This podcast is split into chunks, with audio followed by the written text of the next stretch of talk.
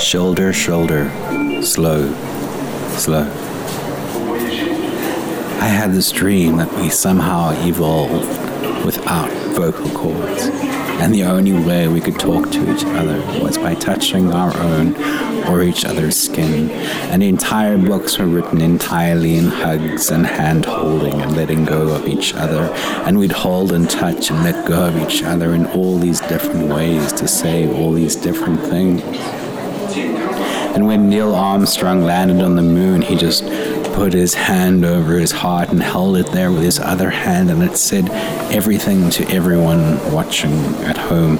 And the news presenter did the same, and so did everyone else. And there are museums you can go to in my dream where they have a set of mechanical hands, and you put them against your heart, and you can hear his exact words as he said them. And when people got married, everyone just held each other's hands in a circle and cried, and all the funerals in my dream looked exactly the same. And the people with the lightest fingers spoke so softly, and fishermen and workers had low, gravelly voices. And I dreamed this dream for so long, I learned how to speak entirely in touch. And I write poetry on my wife's back every evening before she sleeps, and her skin and her nerve endings are a kind of paper that only remembers the ink written on it for a moment, and while it loses something in my terrible translation, my favorite work goes shoulder, shoulder, slow, slow, neck, arm, back, curve, slow, slow, shoulder, shoulder, slow, slow, neck, arm, back, curve, slow, slow and it is so much more eloquent than anything I have ever said, and so much more beautiful than anything I have ever written with words.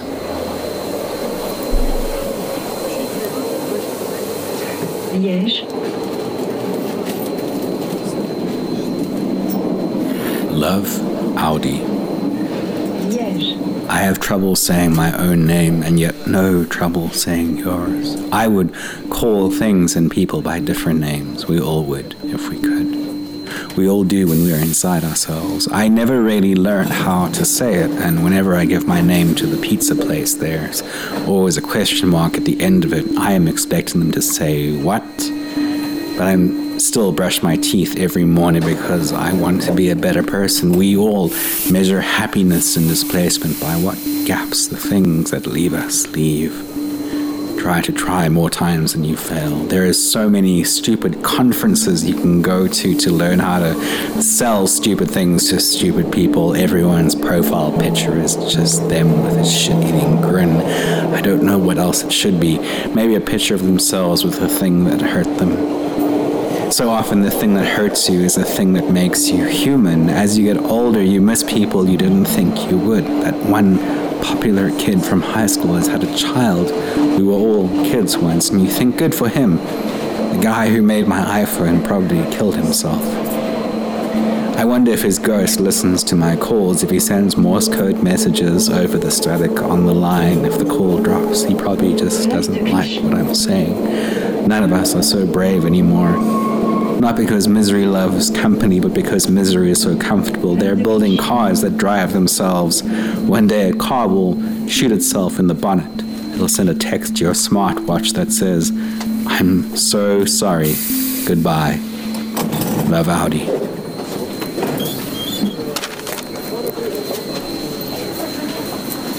Dad, Mom phoned and said that you didn't wake up and I'm sorry about that. My first instinct was to call you and ask you what I should do and tell you I don't know why I should do anything anymore because there's no one left to impress. Dad, Mom's okay. I wrote you a letter and put it in the coffin and it said, I'll take care of Mom. I meant that. Dad, I touched your face one last time in the funeral home, and I've never touched anything so cold in my life. And my first thought was, at least you aren't suffering from the heat, and you taught me to try and laugh at everything that hurt, no matter what it was, because that way it didn't hurt so much. Dad, it's been a while, but I still remember the way your brother turned away at the funeral as if there was somewhere to look that didn't hurt. Dad, I grew a beard so I see your face every now and again in the mirror, I haven't started talking to it yet, but every time I fix a scratch on my car, I find another one, and I like to think you'd say, well, that's life, isn't it? Might as well be happy, because that's the sort of stupid, warm, heartfelt thing you just say.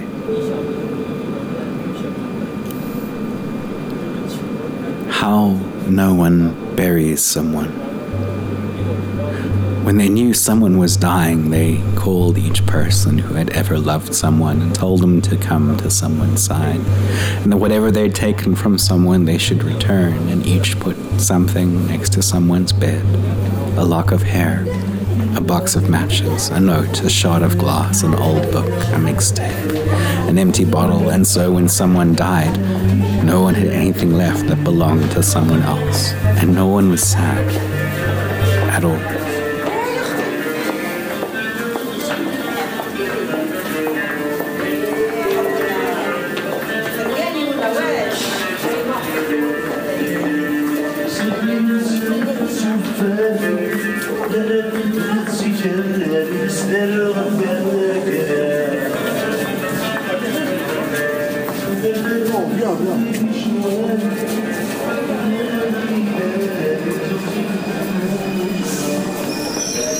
We will never leave Earth. Battlestar Galactica is a lie. Star Trek is a lie. Alien is a lie. We will never leave Earth. We will never leave Earth because we will spend the time we have left on the one chance we have to leave Earth bickering over who did what to who. We will never leave Earth because instead of building spaceships, we decide to build walls and razor wires and prisons and bombs. We will never leave Earth because we aren't building space elevators and warp drives and new kinds of spacesuits and lasers just in case we ever meet anyone as petty and mean as ourselves out there. We will never leave Earth because we're too busy building tanks to fight over the last barrels of oil and planes to drop the bombs we made on the people who disagree with us over the specifics of the story about where we all come from. We will never leave Earth even though all our stories agree that heaven is above us. We will never leave Earth, even though Stephen Hawking says we've only got 200 years left. The last 2,000 don't give us much hope. We will never leave Earth because so many of us have agreed that passing laws about what someone else does with their genitals is more important than leaving Earth. We will never leave Earth and we will sink and drown on this ship while we fight over the deck chairs. We will never leave Earth. The Last Starfighter is a lie. Babylon 5 is a lie. Star Wars is a lie. Iain M. Banks is a lie. We will never leave Earth. We will never leave Earth, and we will never be anything more than a strange thought the universe had, a moment in which it went, Wouldn't that be crazy? No. We will never leave Earth because the world will erupt in fire and ice while we're still debating whether or not fire and ice actually exist. We will still be arguing over whether we're burning or freezing to death when we die. We will never leave Earth, and the few robots we've sent out in our place will be our only fingerprints and firmament. The only proof that a grabbing, desperate hand shot out of our coffin before it sunk beneath the soil. We will never leave the earth and meet Aries, Taurus, Gemini, Cancer, Leo, Virgo, Libra, Scorpio, Sagittarius, Capricorn, Aquarius, or Pisces. We will never touch Gemini's face and hear her say, You look just like me. You look just like me. We will never leave Earth because we're too busy arguing over who you're allowed to love to bother actually doing the work of love, of leaving the Earth. We will never leave the earth because we're obsessed with the soil we were born on and we never realized that all the dirt that we stand on and all the dirt we're made of isn't dirt, it's stardust. Our dirt is their dirt and we will never ask their dirt for help and so we will never leave earth. Carl Sagan is a lie. Douglas Adams is a lie. Guardians of the Galaxy is a lie. Space Quest is a lie. We will never leave Earth except as dust and ashes and minerals return to the sender to be light burning in someone else's stars.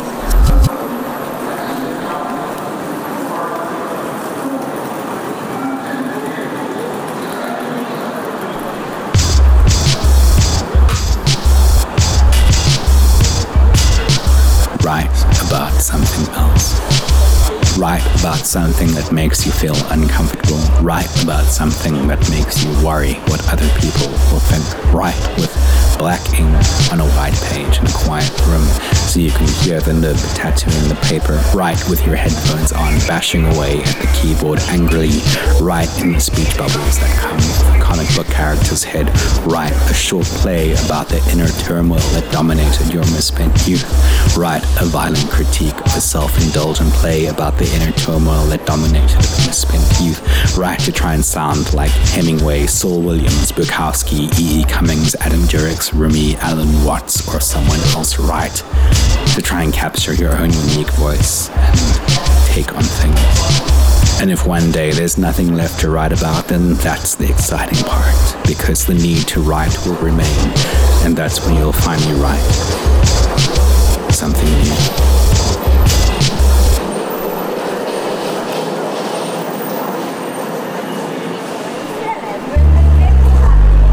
Do it anyway. Maybe one day you'll wake up and you'll find that you can't even give your art away. That so many people have made art that there's too much, and no one has time to sift through the junk to find your pictures, but make art anyway. Maybe one day you'll get to your first gig, and the only people there will be your family, and they'll be the only ones clapping when you're done, and everyone else at the bar, they just go back to their drinks, but make music anyway. Maybe one day you'll write the most moving thing ever written, and if anyone ever read it, they'd cry if they ever found it amongst the 1,000, thousand, thousand, thousand other things that have been written, like bills and tax returns, but write beautiful things anyway.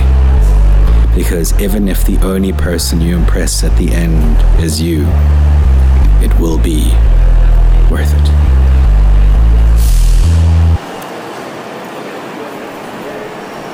The man who would not die. No matter how much they tried to get him in the coffin, they called for help, and the entire world came to help push down the lid and put him in the ground, like ants on food, him on the bottom, still knocking on wood.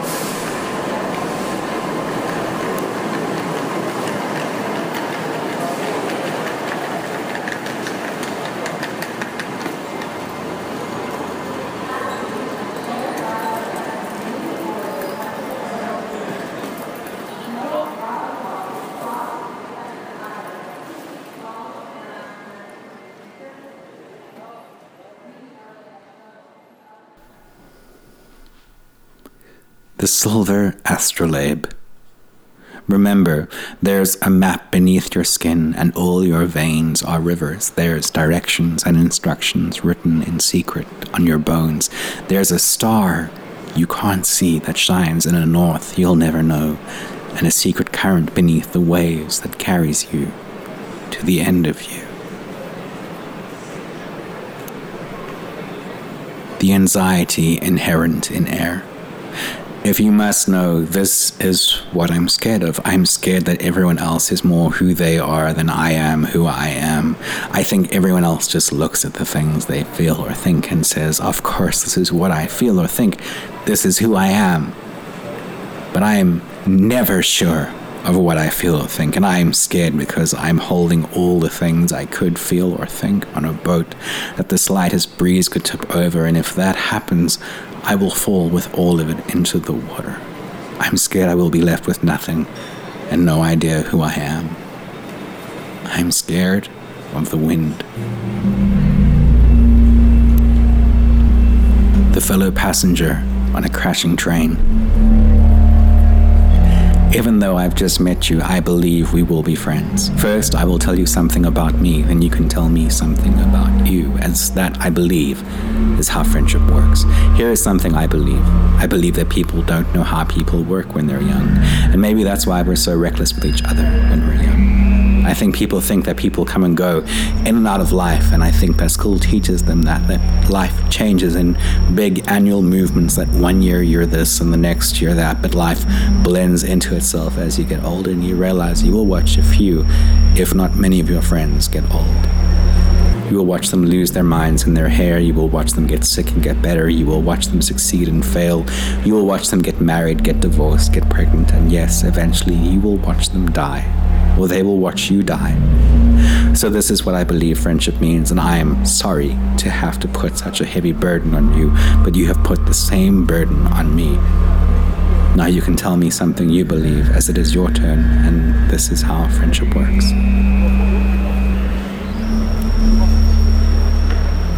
The objection, Your Honor.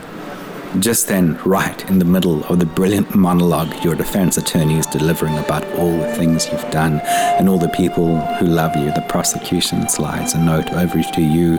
Don't ever forget everybody hates you. You add it to the pile of notes he's already given you, which read, No one will ever understand you in the way that you desperately want them to understand you. You will watch all your favorite musicians kill themselves, and all your movie stars will grow old. Everything you've ever made has been trite and cliche and horrible. In fact, anyone who's ever said they've liked anything of yours has done so out of pity. One day, you and someone you love will find yourself in a room, and one of you will be dead, and the other one will wish they were all of which you will later enter as Exhibit B in the long, drawn out court case to convict you of being simply pathetic and sad and useless at everything, really. And yet your defense attorney carries on, and you know that sometimes he's fighting for your life.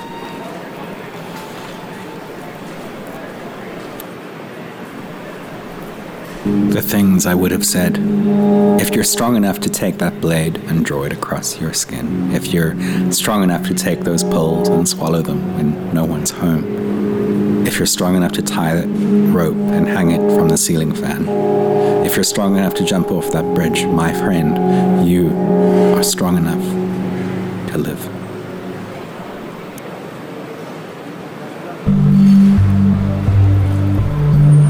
That shines when things end. I hope that in the future they invent a small golden light that follows you everywhere, and when something is about to end, it shines brightly so you know it's about to end. And if you're never going to see someone again, it'll shine brightly, and both of you can be polite and say, It was nice to have you in my life while I did. Good luck with everything that happens after now. And maybe if you're never going to eat at the same restaurant again, it'll shine and you can order everything off the menu you've never tried. Maybe if someone's about to buy your car, the light will shine you can take it for one last spin. Maybe if you're with a group of friends who'll never be together again, all your lights will shine at the same time and you'll know. And then you can hold each other and whisper, This was so good. Oh my God, this was so good.